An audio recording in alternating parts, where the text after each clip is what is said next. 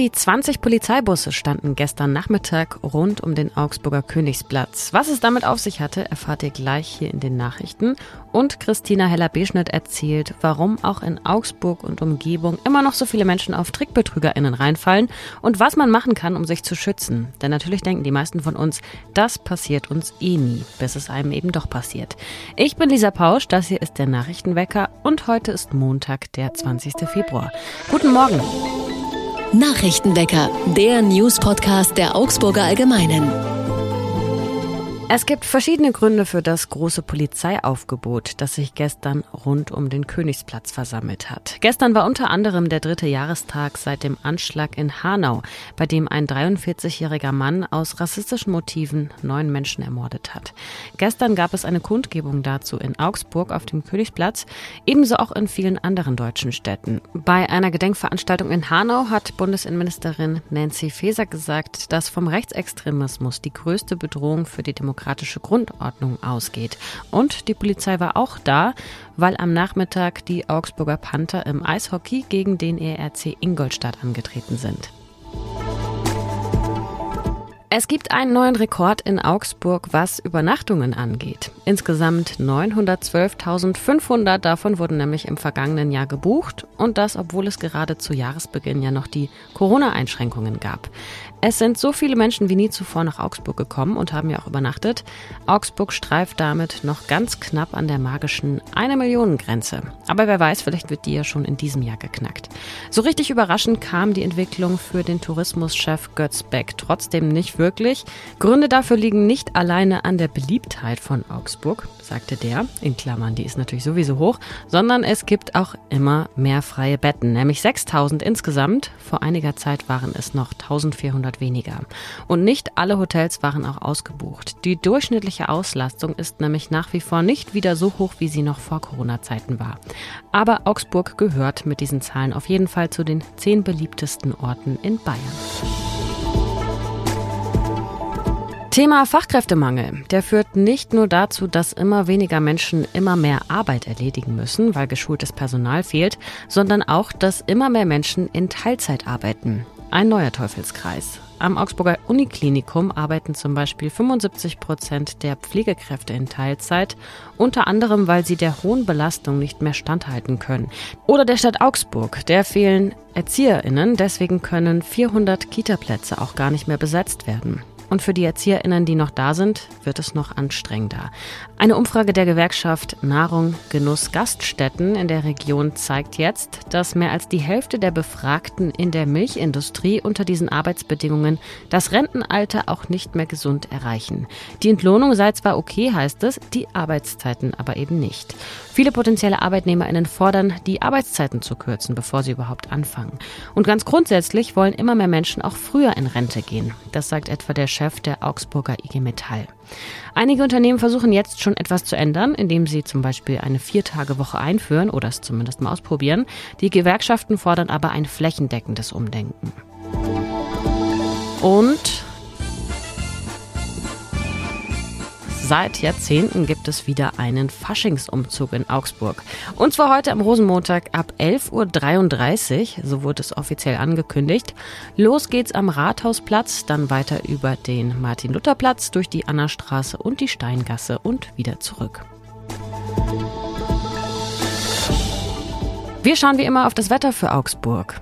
Heute scheint den ganzen Tag die Sonne und es bleibt trocken bei Temperaturen um höchstens 13 Grad. Morgen wird es übrigens ähnlich und erst am Donnerstag kommt dann wieder mehr Regen auf uns zu. Mal ruft jemand an und sagt, ein Verwandter hat jemanden überfahren und es braucht dringend Geld. Oder jemand ruft an und sagt, er sei das Enkelkind und will Geld. Schnell und viel Geld. Eigentlich fällt man auf sowas doch nicht rein. Das denken sich bestimmt die meisten von uns. Doch immer wieder und noch viel zu oft haben Trickbetrüger und Trickbetrügerinnen tatsächlich Erfolg mit solchen Anrufen. Allein im vergangenen Jahr gab es in Bayern 11.000 solcher Betrugsfälle und bei einem Drittel der Fälle haben die Opfer auch tatsächlich Geld überwiesen. Insgesamt rund 8 Millionen Euro. Eine Menge. Meine Kollegin Christina Heller-Beschnitt weiß, welche Betrugsmaschen jetzt wieder die Runde machen. Hi Christina. Hallo Lisa. Es ist ja, kann man sagen, längst eigentlich eine Binsenweisheit. Gib niemandem per Telefon deine Bankdaten zum Beispiel oder überweise nicht einfach so Geld. Ähm, warum sind Trick TrickbetrügerInnen eigentlich immer noch so erfolgreich mit solchen Maschen? Ja, das ist eine gute Frage. Ich glaube, es liegt an einer Kombination ähm, aus verlockendem Angebot und ähm, dem Druck, den die auch ausüben. Also die lassen ja den Menschen quasi gar keine Zeit, so wirklich drüber nachzudenken und ähm, sind deshalb, glaube ich, ganz erfolgreich. Hast du ein Beispiel? Was sind denn so Fälle oder Anrufsmaschen, die gerade bei uns in der Region häufiger auftreten? Da gibt es zwei Sachen, die momentan ganz oft ähm, auftreten. Und das erste ist der sogenannte WhatsApp-Betrug. Ähm, den haben, glaube ich, ganz, ganz viele in letzter Zeit schon erlebt. Da kommt eine WhatsApp-Nachricht, in der steht, Hi Mama oder Hi Papa, ich habe mein Handy verloren, äh, das ist meine neu, neue Nummer, speicher sie doch ab. Und wenn man das dann macht, entspinnt sich halt so eine Diskussion und ähm, Gespräch und dann kommt irgendwann, ah ja, ich muss äh, dringend Geld überweisen, meistens auf ein ausländisches Bankkonto und mit irgendeinem vorgeschobenen Grund, ich habe das und das gekauft und kann es jetzt nicht bezahlen, weil ich keinen Zugang habe zu meinen Kontodaten. Ähm, irgendwie in diese Richtung geht das immer. Also das ist die eine Masche.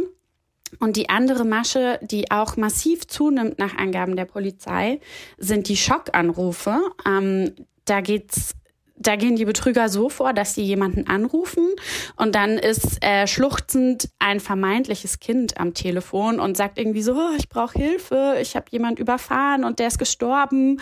Und dann gibt's wieder verschiedene Varianten. Mal übernimmt da ein Polizist oder ein Anwalt, mal erzählt der weinende Mensch selber weiter. Und am Ende wird aber jedenfalls eine große Summe Geld gefordert, damit der vermeintliche Verwandte eben nicht ins Gefängnis muss. Wie kann man das denn testen oder was, was kann man machen, wenn man so einen Anruf erhält, um das nochmal zu checken? Die einfachste Möglichkeit ist natürlich, mit den echten Kindern Kontakt aufzunehmen. Wir haben im Zug der Recherche auch nach Menschen gesucht, denen sowas passiert ist. Und da hat uns auch eine Frau geschrieben und die hat eben gesagt, ihr kam das komisch vor. Und dann hat sie ihren Kindern unter der echten alten, in Anführungsstrichen, WhatsApp-Nummer eine Nachricht geschickt und hat gefragt, hey, habt ihr euer Handy, Handy verloren? Und dann haben die gesagt, nein. Ähm, und so quasi konnte sie sehen, okay, das ist nur eine Betrugsmasche. Ähm, und grundsätzlich gilt die Regel, wenn jemand was von einem möchte, ist es immer ratsam, einfach mit jemand Dritten drüber zu reden und zu sagen, hey, hört sich das für dich plausibel an? Oder auch einfach mit der Polizei drüber zu sprechen. Und du hast auch mit einem Soziologen gesprochen, der dir das so ein bisschen mal strukturiert eingeordnet hat. Was sagt der denn? Was erzählt er? Genau, der hat zu Betrugsmaschen geforscht und was ich ganz spannend fand und was er auch gesagt hat, also es gibt ja einfach hunderte Variationen von Betrugsmaschen und er hat gesagt, aber alle sind in etwa gleich aufgebaut. Also es gibt immer am Anfang ein Angebot. Da verspricht jemand zum Beispiel einen schnellen Lottogewinn oder ein großes Vermögen oder auch bei Liebesbetrug halt die große Liebe oder beim Enkeltrick Kontakt zum Enkelkind. Ähm, das ist quasi das Angebot. Das ist der erste Baustein. Und der zweite Baustein ist dann, dass dieser Betrüger versucht, wiederum das Opfer zu überzeugen. Also es gibt eine Täuschung. Der nimmt also irgendeine Rolle an, ein, die des Verwandten oder die eines vermeintlichen Polizisten und versucht dann diese Identität irgendwie aufrecht zu erhalten. Und der dritte Schritt ist dann die Forderung. Also da geht es meistens um Geld und eben an dieser Stelle versuchen dann die Betrüger so bisschen die Opfer zu schubsen und zu sagen, ähm, jetzt mach halt was, überweis uns Geld. Und ähm, was ich ganz spannend fand, war, dass der Soziologe gesagt hat, je schwächer die Täuschung ausfällt, also je leichter man die aufdecken könnte, desto mehr Druck ist möglich, äh, nötig desto mehr Druck ist nötig. Ähm, weil eben sonst ja der Mensch, den er betrügen möchte, zu Sinnen kommen könnte quasi. Deshalb wird so ganz großer Druck ausgeübt. Und der hat mir eben im Gespräch erzählt, dass wenn man sich so ein bisschen dieser drei Dinge bewusst ist, kann man eigentlich ganz, ganz, ganz viele Betrugsmaschen durchschauen. Das heißt, je mehr Druck aufgebaut wird, desto wahrscheinlicher ist es, dass, der, dass das eine simple Betrugsmasche ist. Ja, genau, sowas. Also komplizierte Betrugsmaschen wären ja sowas wie Anlagebetrug, wo man halt über Jahre versucht, irgendwelche Menschen anzulocken und ein ganz riesengroßes Konstrukt aufbaut, damit die einem Geld geben. Ähm, und so ein Enkeltrick und die Abwandlungen davon sind ja relativ einfach aufgebaut oder relativ einfach gestrickt. Aber dennoch muss es einem halt gelingen, in der Situation das zu durchschauen. Danke, Christina. Gerne. Was uns noch wichtig wird, um den Schutz der Hohen See geht es ab heute für zwei Wochen im Hauptquartier der Vereinten Nationen in New York. Dort treffen sich die Vertreterinnen der UN-Mitgliedstaaten. Sie wollten sich eigentlich schon im vergangenen Jahr, im vergangenen August, auf einen global verbindlichen Vertrag geeinigt haben, mit dem die Meere besser geschützt werden sollen. Damals blieben die Verhandlungen aber ergebnislos. Vielleicht, oder man kann sagen, hoffentlich ist es in diesem Jahr anders.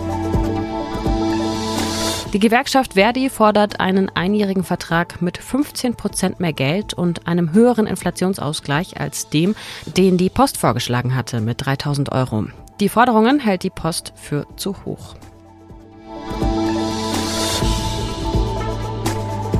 Zum Schluss ein Tipp für alle, die Lechhausen mal ein bisschen anders erkunden wollen. Das Brecht-Festival ist ja am Wochenende zu Ende gegangen. Was aber bleibt, ist zum Beispiel ein Audio-Feature, also ein wilder, stimmungsvoller Zusammenschnitt aus Stimme und Audioschnipseln von der Theatermacherin Doro Schröder.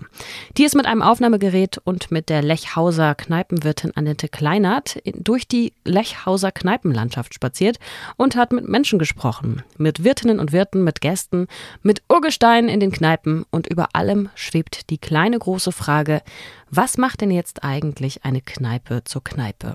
Hier in Augsburg, hier in Lechhausen. Ein Link zu dem Feature mit dem Titel Der Geist der Taverne, den packe ich euch mit in die Show Notes. Ihr könnt das Feature auch direkt in der Bücherei Lechhausen hören, dort über einen QR-Code. Ich bin Lisa Pausch, das hier war der Nachrichtenwecker. Ich sage wie immer Danke fürs Zuhören. Wenn ihr Wünsche, Fragen oder Anregungen habt für uns, immer gerne her damit unter nachrichtenwecker at augsburger-allgemeine.de. In diesem Sinne, bis bald. Tschüss, ade, baba und ahoi. Nachrichtenwecker ist ein Podcast der Augsburger Allgemeinen. Alles, was in Augsburg wichtig ist, findet ihr auch in den Show Notes und auf augsburger-allgemeine.de.